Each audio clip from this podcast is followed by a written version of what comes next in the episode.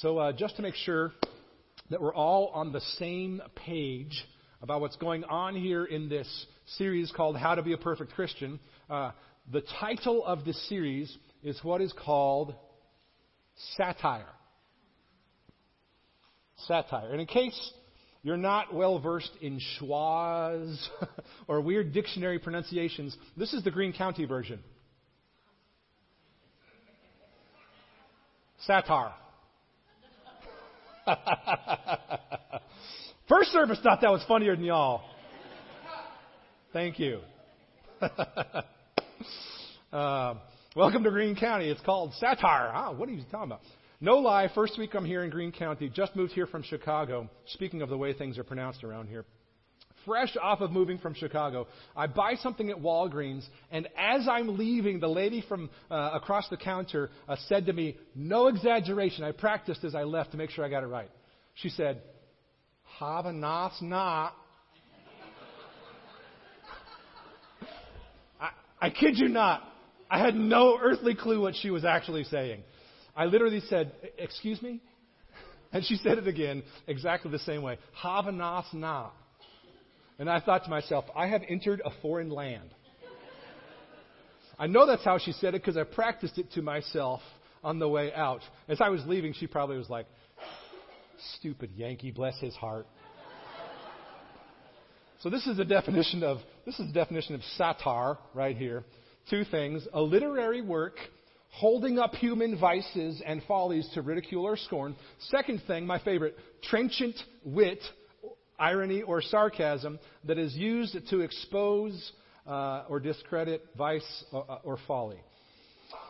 So, if trenchant wit to expose folly is a little too highbrow for you, we're going to go with this easier definition for us today. Satire is to make fun of people or institutions. And institutions are just people writ large. It's just a group of people. Institutions are not buildings. People or institutions, making fun of them by using silly or exaggerated language. Okay? That's what satire is. And so, just to make sure we're on the same page, uh, this series is satire. Okay? Now, we do this commonly. This isn't new or weird. Southerners use exaggerated language to poke fun of people all the time. Some of us are well versed in these kinds of things. And it ranges from like innocent stuff to downright full on attack. Innocent stuff like, I haven't seen you since you were knee high to a. I knew y'all would know it. No big deal. That's tame, right? Just, the kid's young. This one's also tame. He's happier than a tornado in a trailer park. You ever heard that one? That was new to me. That's hilarious. Uh, you ever heard this one? This one's uh, uh, always funny to me. Um, he got caught with his pants down. That one seems slightly implausible to me. Has anyone ever gotten caught? I'm just kidding. Don't answer that. Don't answer that. And when it comes to ways, uh, particularly in this category um, of, of, satire, uh, when it comes to ways to talk about lack of common sense, Southerners have a whole range of things uh, that we say. I, I grew up hearing people say he's as lost as a ball in high weeds. That one is, uh, you know, kind of hurts a little bit. This one's a little worse. You ain't, you ain't got the sense God gave an ant. This one is a little worse. Perhaps I shouldn't say this in a sermon. He's dumber than a sack of rocks. Not a, not a lot of nuance there, right? How about one final one? This is my new favorite. Uh, if his brains were leather, he wouldn't have enough to saddle a June bug. I don't know what a June bug is, by the way. Look it up. We're doing some talk back here today, y'all. Um, if you need a good 30 minutes of a, of a laugh break, just Google stuff Southerners say. So, here's where satire is helpful for us in this series. Even though satire isn't intended to be taken seriously, effective satire can get at serious truth. Some good examples of this that apply to the sort of Christian culture thing uh, that we're going to be unpacking some in this series is a website called the Babylon Bee. Who's heard of the Babylon Bee? Any Babylon Bee peeps? Yes. These are my people. Um, Babylon Bee is a so called Christian website. It's a satirical news source, and they often sort of shine light on traditions we Christians hold dear that key thing might not be as important as we think or feel, and that might actually get in the way of helping people find and follow Jesus. So, for example, one article I came across uh, says this Archaeologists unearth suit Jesus wore while preaching. There it is, apparently. Listen to what the article says. Archaeologists on a dig near modern day Jerusalem just uncovered a stunning find, a perfectly preserved Italian suit that Jesus of Nazareth wore while preaching his famous sermons and parables throughout ancient Israel. The suit was found complete with a Noah's Ark themed tie and a pair of black dress shoes, still, of course, perfectly shined. Definitely fake news, at least I'm hoping honest truth, at the bottom of this one, it was linked to another article that said this Worship leaders with ripped jeans show significantly higher levels of authenticity, study finds. Which means apparently we don't have a whole lot of authenticity going on here. Our people are wearing normal jeans. You need to, yeah, please don't actually. So, these are good examples of how we. Uh, how we often add requirements in some ways to the gospel. These are examples of how we add things to what it means to follow Jesus. When that happens, when we add things, it means we run the risk. It means we run the risk of shaping people into our own image rather than the image of Christ. We run the risk of doing church in a way that teaches people to follow cultural traditions and man made standards more than teaching them to trust in Jesus. That's a problem. Not only because it's a false gospel for someone else, but because it can be a false gospel for us. It tempts us all to fake it, to put on a good show, to grab temporary praise from people instead of trusting in Christ. That's the, dun- the danger we run when this happens for us. Thankfully, we're not the first to deal with this. The temptation of following culture more than Jesus. Paul, the Apostle's letter to the Galatians here, is helpful in navigating these kinds of issues. So let's look at Galatians 1 real quick. Uh, we'll look at some context that is helpful for us before we jump into Galatians 6. Um, so jump in with me, Galatians, the first chapter, starting in at verses 6 and 7, Paul says this, written to a church that he planted. He says, I am astonished. I can't believe you are so quickly deserting him who called you in the grace of Christ. He saw it as that important. I can't believe you're deserting God's grace and are turning to, look at what he calls it, a different gospel. Not that there is another one, but there are some who trouble you and want to distort the gospel of Christ. Now, these troublers here that Paul is talking about, the troublers are what many Bible scholars call the Judaizers. If you're taking notes, it's J U D A I Z E R. The Judaizers were trying to sort of uh, Jewishize Christianity and demand that these Galatian Christians hold to the Jewish rules that no longer applied so that the Galatians could become real Christians. And Paul calls this a different gospel because these false teachers were insisting the Galatians hold to legalistic standards that were different than the gospel of grace that Paul had taught them when he planted the church. And while this insistence from the Judaizers covered a whole wide range of standards, the main issue was the issue of circumcision. The Judaizers said that these Galatian Christians had to be circumcised in order to become real, complete, total Christians, in order to be like fully saved. It occurs to me, by the way, before we move on, parenthetically, uh, that not everyone here may know what circumcision is. So, just in case, we've a detailed diagram. No, I'm just kidding. Relax. All the all the people who've been Christians all their lives are like, he's not going to, is he? No. By the way, the Latin for circumcision is uh, ouch. Ask your parents on the way home. um, so, how do we get back on track here?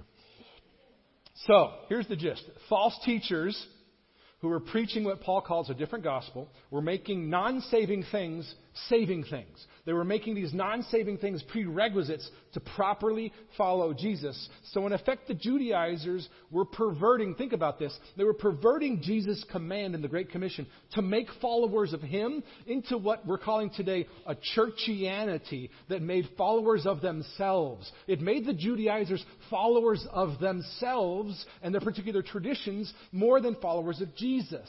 And listen, Paul says, only Jesus deserves followers. When man made traditions take on the weight of prerequisites to be in our Jesus club, we run the risk of distorting the gospel just like they did. So Paul is less than happy. Which is why he says this. Look at Galatians 6:11.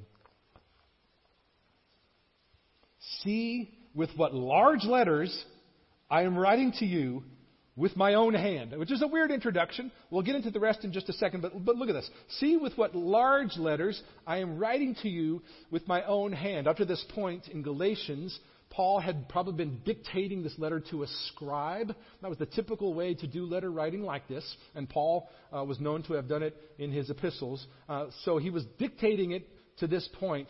Uh, to conclude his letter with emphasis, though, he sort of takes the pen from the scribe and starts writing in all caps by himself to make this point clearly because he's frustrated that the Galatian Christians had so easily let themselves be tempted by this false gospel. They had let themselves be tempted away from the freedom that they had in Jesus toward a legalism that was beholden to these Judaizers, right?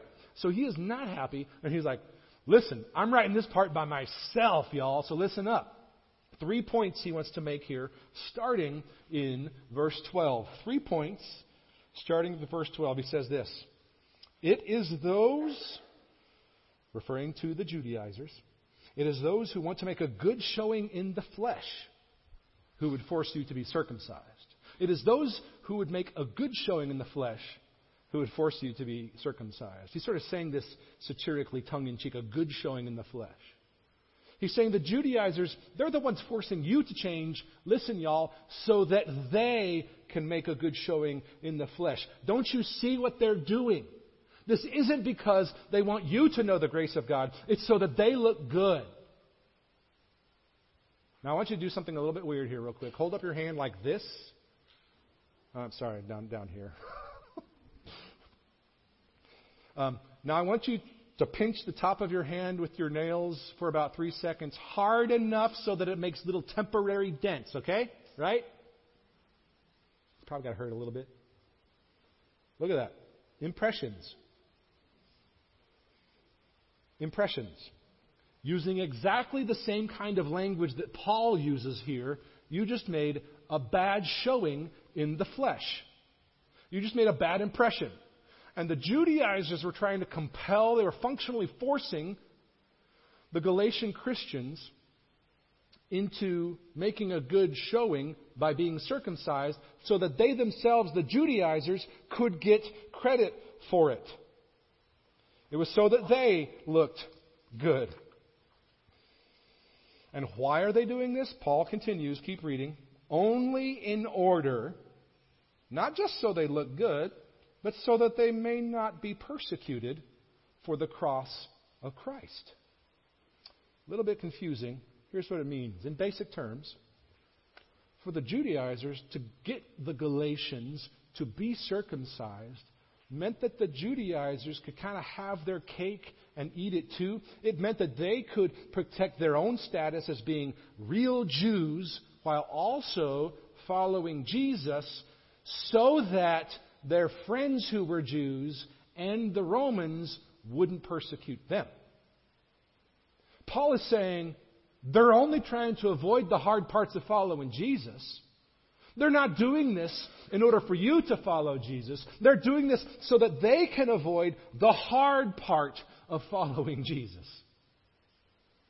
So, the first important thing that we want to tease out here today in verses 11 to 12 is this Number one, perfect, so called perfect Christians are more concerned with impressing others than they are embracing Jesus. So called perfect Christians are more concerned with impressing others than they are embracing Jesus. You see, friends, when we are sort of compelling others to change in ways that are more about us looking good or us feeling comfortable or us avoiding the hard parts of following Jesus, we may be holding to a form of churchianity that is distorting the gospel of the grace of Jesus. Perfect Christians are more concerned with impressing others than embracing Jesus. Keep reading verse 13. He says, For even those who are circumcised do not themselves keep the law. They don't even keep all of their own standards. And here's the irony, Paul says.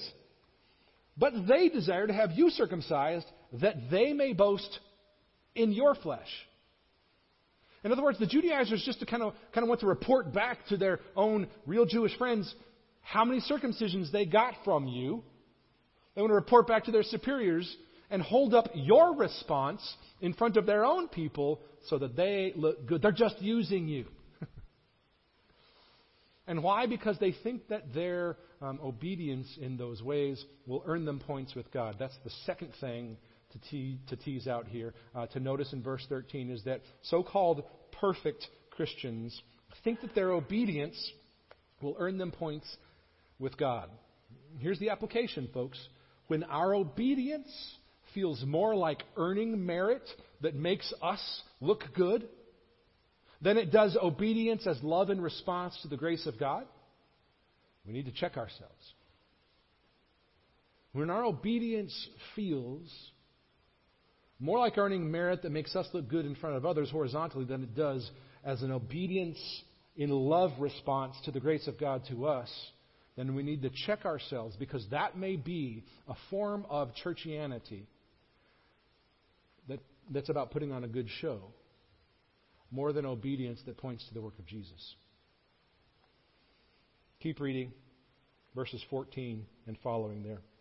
Paul says, But far be it from me, as far as I'm concerned, far be it from me to boast in anything, in, con- in contrast to the Judaizers, to boast in anything except in the cross of our Lord Jesus Christ, by which the world has been crucified to me, and I to the world. I'm now dead to the world, and those temptations hold no power over me. And here, here's why, because this is what matters, verse 15. Neither circumcision counts for anything, nor circumcision, but here's the part that matters, but a new creation.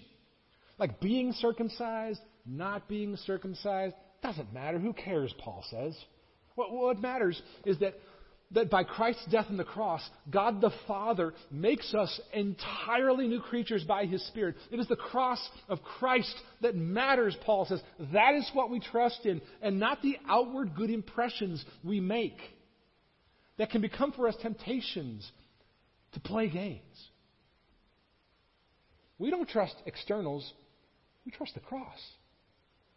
The cross is that on which we stand as righteous before God. Paul says. He finishes up as for those who walk by this rule, as for all who walk by this rule, who are tracking with this real gospel that comes from Jesus, in other words, peace and mercy be upon them and upon the Israel of God, upon all of God's people for all time. In other words, keep walking in the way of grace. Those of, those of you who are Galatians who are reading this, who, who understand the cross of Christ as the center from now on, let no one cause me trouble. In other words, sort yourselves out, grow up, and reclaim the gospel of grace and freedom, he says, just like I have had to do, for I bear on my body the marks of Jesus. Been there, done that, he says. The grace of our Lord Jesus Christ be with your spirit, brothers. Amen. The third thing to notice here, uh, especially in 14 and 15, the third thing to notice really is this so called perfect Christians trust their own religious acts, their own religious activity, more than they trust in Jesus. Which is to say, when we are making non saving things saving things, when we care more about someone else looking or talking the way we think Christians should look or talk or vote or sing or read. And when we're worried about things like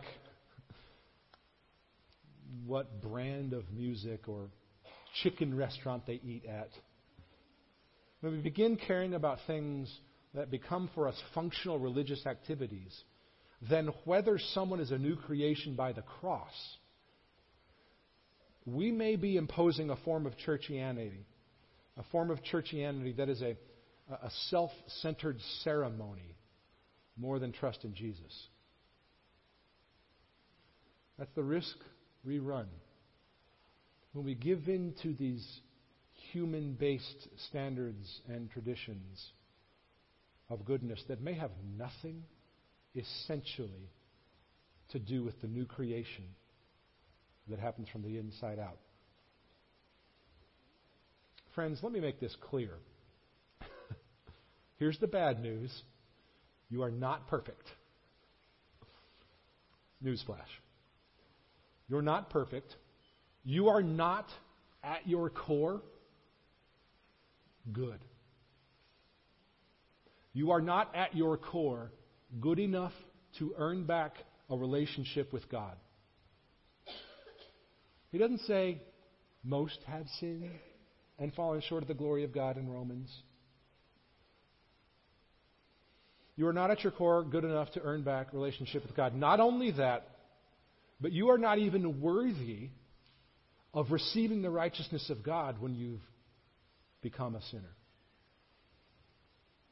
Now, here's the good news God gives you righteousness anyway. The perfection that God demands of us that fits with His holiness, the perfection that God demands of us is given to us perfectly in the person of Jesus. Which means that those who call Jesus Savior and Lord no longer have to worry about self centered, horizontal, human based standards that manipulate from each other a self righteous merit that knows no end and cannot save. And when we don't have to worry about being perfect in order to please God because He's done that for us in Jesus, we don't have to manipulate people. We don't have to manipulate the circumstances around us to satisfy this internal debt of sin we fight against. Which means we have a freedom to ask ourselves a question How has God called us to point others to Jesus and not to our own kingdom of self Watch out for that kingdom that grabs for self because of the debt of sin you continue to have to, to pay for yourself. You won't, you can't. Which is why we like to say here at FCC, we are just broken people who understand we're broken, trying to make a big deal about Jesus. We are all just beggars who know where to find bread. And we don't need you to put on a good show for us. We don't want you. Here's why. When you've understood the grace of God for yourself, really,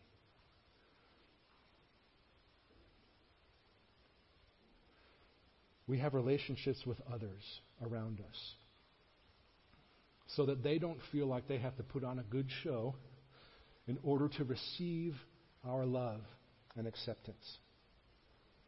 And when the people around us don't feel like they have to put on a good show in order to receive our love, that becomes a way for them to receive God's love. Friends, we believe God's vision for this church is to create an environment that doesn't require putting on a good show because it is explicitly about the grace of Christ given to us on the cross. So, friends, stop the show. Stop the show and foster an environment in your relationships where people don't feel like they have to put on a show in order to receive your love because that will be for them a way to receive God's love. Let's pray, friends.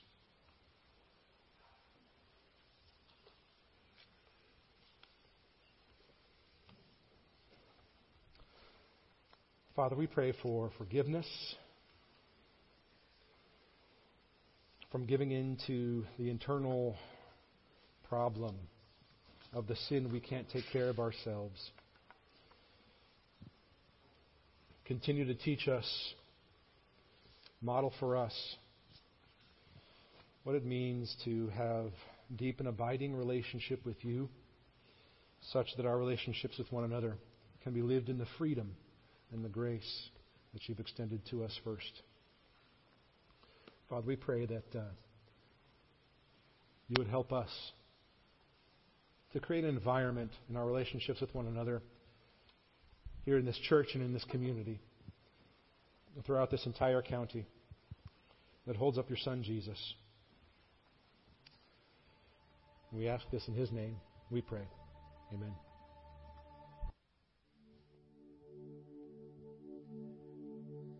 Friends, as Scott was saying, we don't have to try